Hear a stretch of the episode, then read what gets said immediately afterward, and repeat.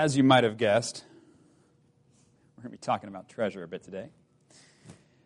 And uh, the first passage we're going to look at that actually even deals with the word treasure, which shows up again and again throughout Scripture, is Proverbs chapter 2, verses 1 through 22.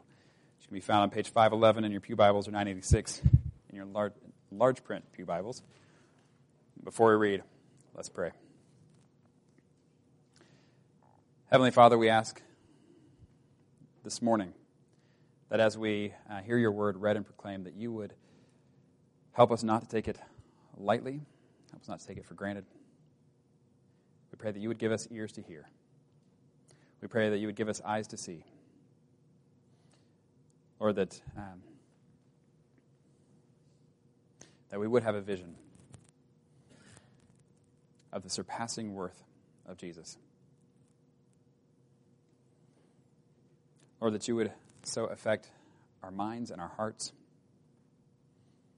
by your truth and your goodness, your mercy and your grace. Lord, that we would go out from this place today different than we came in. That we would come to know you better and love and trust you more. We pray this in Jesus' name. Amen. Proverbs chapter 2 says, My son, if you accept my words and store up my commands within you, turning your ear to wisdom and applying your heart to understanding, indeed, if you call out for insight and cry aloud for understanding, and if you look for it as for silver and search for it as for hidden treasure, then you will understand the fear of the Lord and find the knowledge of God. For the Lord gives wisdom. From his mouth come knowledge and understanding. He holds success in store for the upright. He is a shield to those whose walk is blameless for he guards the course of the just and protects the way of his, of his faithful ones. Then you will understand what is right and just and fair, every good path. For wisdom will enter your heart, and knowledge will be pleasant to your soul. Discretion will protect you, and understanding will guard you. Wisdom will save you from the ways of wicked men, from those whose words are perverse, who have left the straight paths to walk in dark ways, who delight in doing wrong, and rejoice in the perverseness of evil whose paths are crooked, and who are devious in their ways. Wisdom will save you also from the adulterous woman, from the wayward woman with her seductive words, who has left the partner of her youth and ignored the covenant she made before God. Surely her house leads down to death, and her paths to the spirits of the dead. None who go to her return or attain the paths of life. Thus you will walk in the ways of the good and keep to the paths of the righteous. For the upright will live in the land, and the blameless will remain in it. But the wicked will be cut off from the land, and the unfaithful will be torn from it.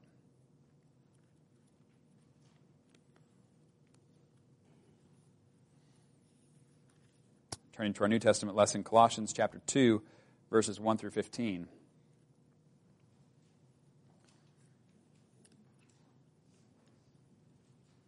can be found on page 954 in Pew Bibles or 1830 in the large print.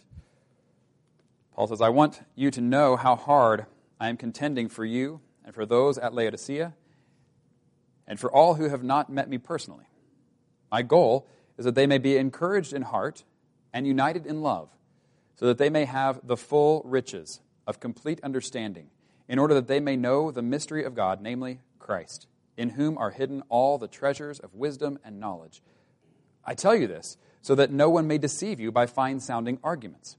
For though I am absent from you in body, I am present with you in spirit and delight to see how disciplined you are and how firm your faith in Christ is. So then, just as you received Christ Jesus as Lord, continue to live your lives in Him, rooted and built up in Him, strengthened in the faith as you were taught, and overflowing with thankfulness. See to it that no one takes you captive through hollow and deceptive philosophy which depends on human tradition and the elemental spiritual forces of this world rather than on Christ. For in Christ all the fullness of the deity lives in bodily form, and in Christ you have been brought to fullness. He is the head over every power and authority. In him you were also circumcised with a circumcision not performed by human hands. Your whole self, ruled by the flesh, was put off when you were circumcised by Christ having been buried with him in baptism, in which you were also raised with him through your faith in the working of God, who raised him from the dead. When you were dead in your sins and in the uncircumcision of your flesh, God made you alive with Christ. He forgave us all our sins, having canceled the charge of our legal indebtedness, which stood against us and condemned us. He has taken it away, nailing it to the cross. And having disarmed the powers and authorities, he made a public spectacle of them, triumphing over them by the cross. This is the word of the Lord. Thanks be to God.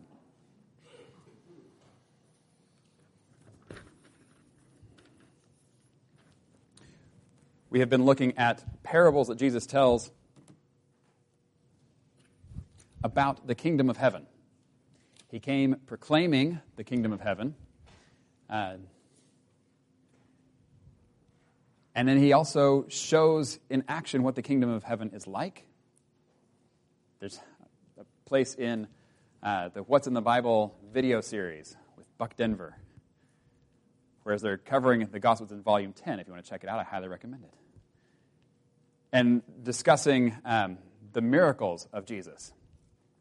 And it says one of the things that Jesus is doing is not just, uh, he's not performing magic tricks, he's actually showing what the kingdom of God is like. And so the way they put it is it's like, uh, so when the kingdom of heaven comes in all fullness, there will be no more hunger. Bam! Jesus feeds 5,000 people. There's going to be no more sickness.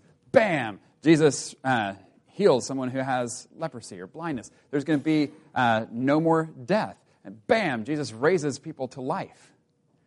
And so, as you see all the things that Jesus is doing in action miraculously, he's, through his actions, pointing people to what the kingdom of God is like.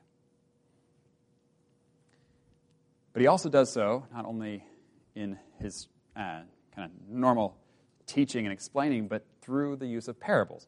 And uh, we saw last time, uh, says he did not say anything to them without using a parable.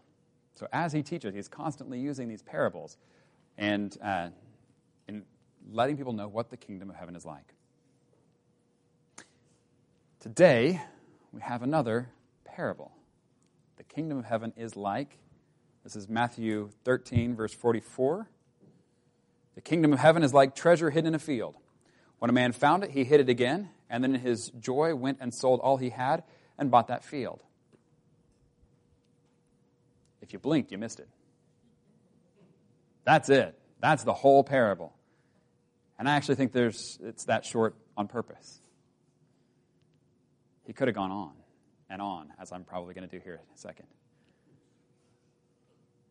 But he just leaves it at that. I'm going to say it one more time, just in case you missed it. The kingdom of heaven is like treasure hidden in a field. When a man found it, he hid it again, and then in his joy went and sold all he had and bought that field. I think it's this short on purpose because the whole idea of what he's saying is if you're not paying attention, you'll miss it. This is one of the things the kingdom of God is like. How many of y'all have been to the caverns of Sonora? Anybody? Yeah? I'm looking for a show of hands. All right, most of you. Very good. Um, one of my favorite things about the caverns of Sonora, as much as I, I, I like the year round temperature, I like that, that's nice. I love that every room that you go into how, is kind of divided into all these different rooms, and every room you go into, it's all completely different formations. How does that happen? that is amazing. And so if you just look into one room and go, yeah, I got it, no, you don't. you got to keep going. You're going to miss so much. I love that. But one of my favorite things about it is that after you go through and you experience the whole thing, you go through all the caverns, and then you come back up and you look around over the surface of what you just experienced, and it looks just like everywhere else around it. You'd never know that was under there, but there it is. It's amazing. And this is uh, when Jesus talks about this treasure hidden in a field. I think that's part of what's going on, is that this field looks just like all the other fields. It looks ordinary, and you could pass by and you could miss it.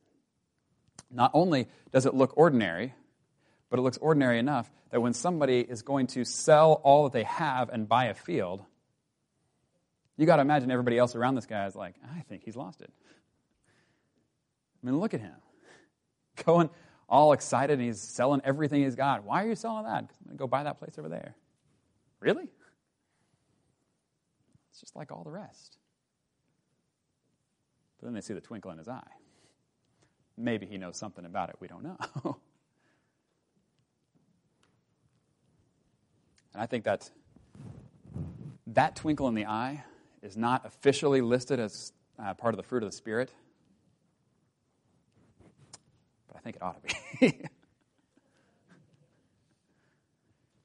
because I think that is something that believers have in common. That when the world looks at you and says, You are crazy for giving up that job, for moving from there to there, from, uh, because the way that you do business, for telling the truth to the IRS, what is wrong with you? And the believer has a little twinkle in their eye. Says, I know what I'm doing. I know what I'm giving all this for, and it's totally worth it. And here are the things that I want you to remember about. The, it's a very short parable. But here are the main ideas, so we're all on the same page here. One is that uh, there is a treasure hidden in a field. But two, there is a cost to the treasure. But three, that there is a joy in paying the cost because of the great bargain it is and how much the treasure is worth it. Worth it all. The word, if, if you didn't notice the word joy in there before, highlight it and circle it in your Bible. If you're using the Pew Bible, I'm fine with you highlighting and circling it there too. This is important.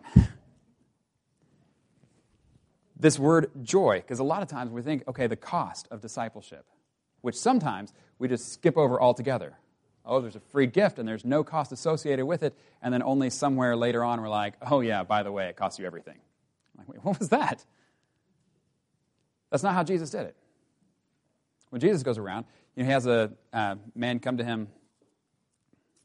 Whoops, flipped right past it. A few chapters later, Matthew 19, a man came up to Jesus and asked, Teacher, what good thing must I do to get eternal life? So Jesus talks to him about the commandments. And then Jesus says, uh, He says, Yeah, I've, I've done all the commandments. Jesus says, If you want to be perfect, go sell your possessions and give to the poor, and you'll have treasure in heaven. Then come follow me. And he goes away sad. He's not going to do it. In Luke chapter 9,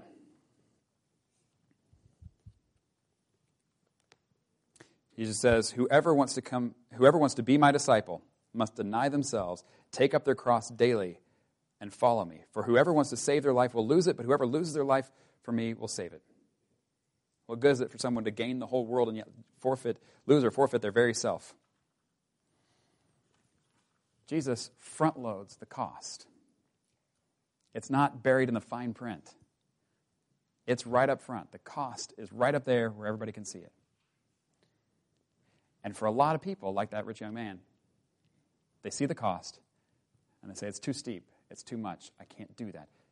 And they go away sad. Jesus says the kingdom of heaven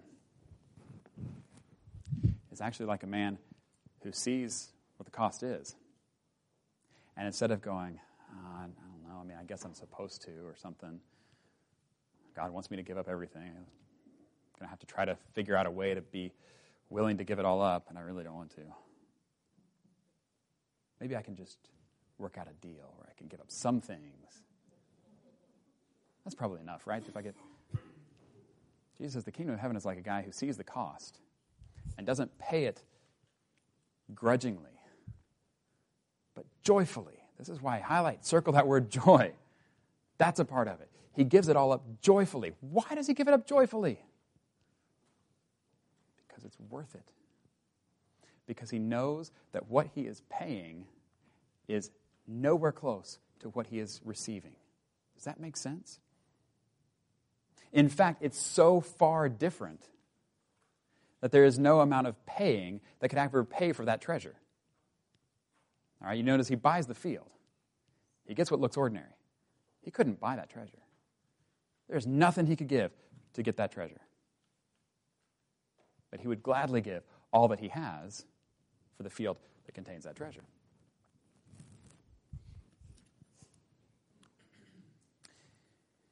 when we are looking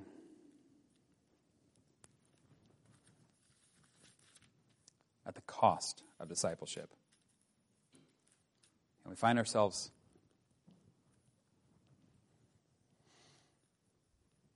like the rich young man, feeling like going away sad or trying to come up with a deal, some way to not have to give it all.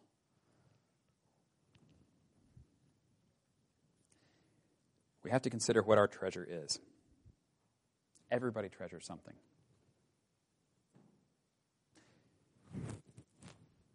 The rich young man treasured his possessions. He also treasured his own, his own goodness, his own ability to do it on his own. In Philippians, Paul says, If someone else thinks they have reasons to put confidence in the flesh, I have more. Circumcised, he goes through his resume. Circumcised on the eighth day of the people of Israel, the tribe of Benjamin, Hebrew of Hebrews. In regard to the law, a Pharisee. As for zeal, persecuting the church. As for righteousness, based on the law, faultless. If anybody could brag about their spiritual resume, it was Paul. And he says, But whatever were gains to me, I now consider loss for the sake of Christ. What is more, I consider everything a loss because of the surpassing worth of knowing Christ. Because of the surpassing worth of knowing Christ. This is what the kingdom of heaven is like. Those who understand that what we have in Jesus is greater than anything that the world has to offer. And here we are holding on to these things and saying, I don't know if I can let this go. If that's where we are, if, if we're treasuring things, C.S. Lewis talks about it like a, a kid in, a, in the slums building uh, mud pies and holding on to that because they don't understand what's being offered to them by a vacation at the beach.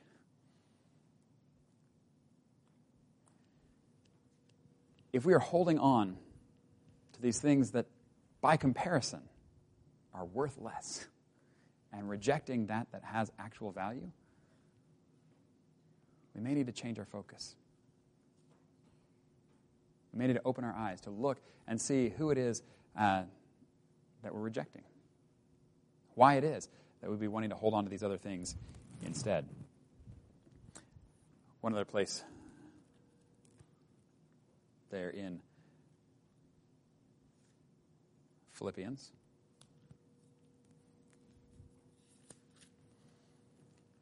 In chapter 2, it says that there will there will come a day that at the name of Jesus, every knee should bow in heaven and on earth and under the earth, and every tongue acknowledge that Jesus Christ is Lord to the glory of God the Father.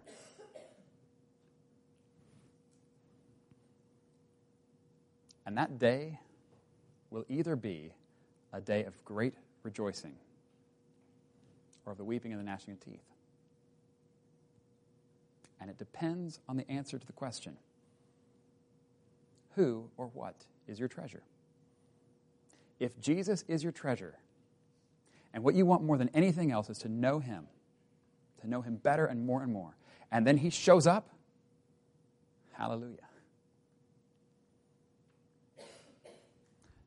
But if what you want is something else besides Him, and He shows up, where your treasure is, there your heart will be also, Jesus tells us. Do not store up for yourselves treasures on earth, where moth and rust destroy, and where thieves break in and steal, but store up for yourselves treasures in heaven. Where moth and rust do not destroy, and thieves do not break in and steal. For where your treasure is, there your heart will be also.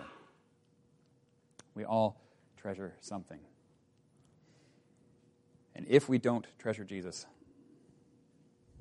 above everything else, not beat ourselves up, ourselves up over it. Let's just look to Jesus more. Maybe we've only peeked into the caverns of Sonora. We need to go in farther and farther and explore and explore and see just what a great and amazing treasure this is that we have in Jesus. Who is he? What is it he's done? And here's the thing sometimes people look at what it is we're asked to give up. I got to give up everything? is be willing to give up even life itself? And we think that that's too great a price. Read earlier in Philippians chapter 2. And we see that Christ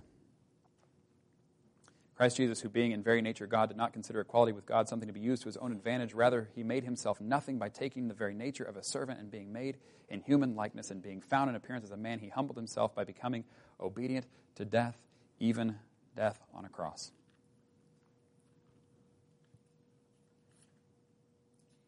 In other words, he gave up far more than we can ever even imagine, more than we can even relate to in that sense. Why? Why would he do that? Why would he give that up? And then we look at Romans chapter 5. You see, at just the right time, when we were still powerless, Christ died for the ungodly. Very rarely will anyone die for a righteous person, though for a good person, someone might possibly dare to die. But God demonstrates his own love for us in this.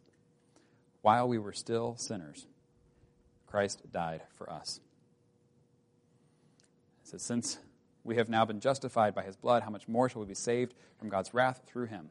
For if, while we were God's enemies, we were reconciled to him through the death of his Son, how much more, having been reconciled, shall we be saved through his life? The more we look to Jesus, how he went first, he gave his life for us that is of such greater value than anything we have to offer. The more we see the treasure of that in giving us life and bringing us to God, everything else ought to pale in comparison. When we stumble upon this, even though for the rest of the world it still looks ordinary, just like the regular field, when we stumble upon this, we ought to joyfully be willing to give up anything, anything, if it means knowing Jesus better. Does that make sense? I hope so. I really hope so. But knowing that He is the one who went first, giving His life for us, that we would understand the surpassing worth of knowing Christ. This is what the kingdom of heaven is like. You might have come in here today, not expecting to hear a message like this at all, but expecting more like the rich young ruler. What's the next good thing I need to do? I'm getting pretty good at some good things. I just need to get a little bit better. Jesus says, it's not that kind of thing. The kingdom of heaven is like a treasure. Focus on the treasure, explore the riches and see how those riches have been given for you.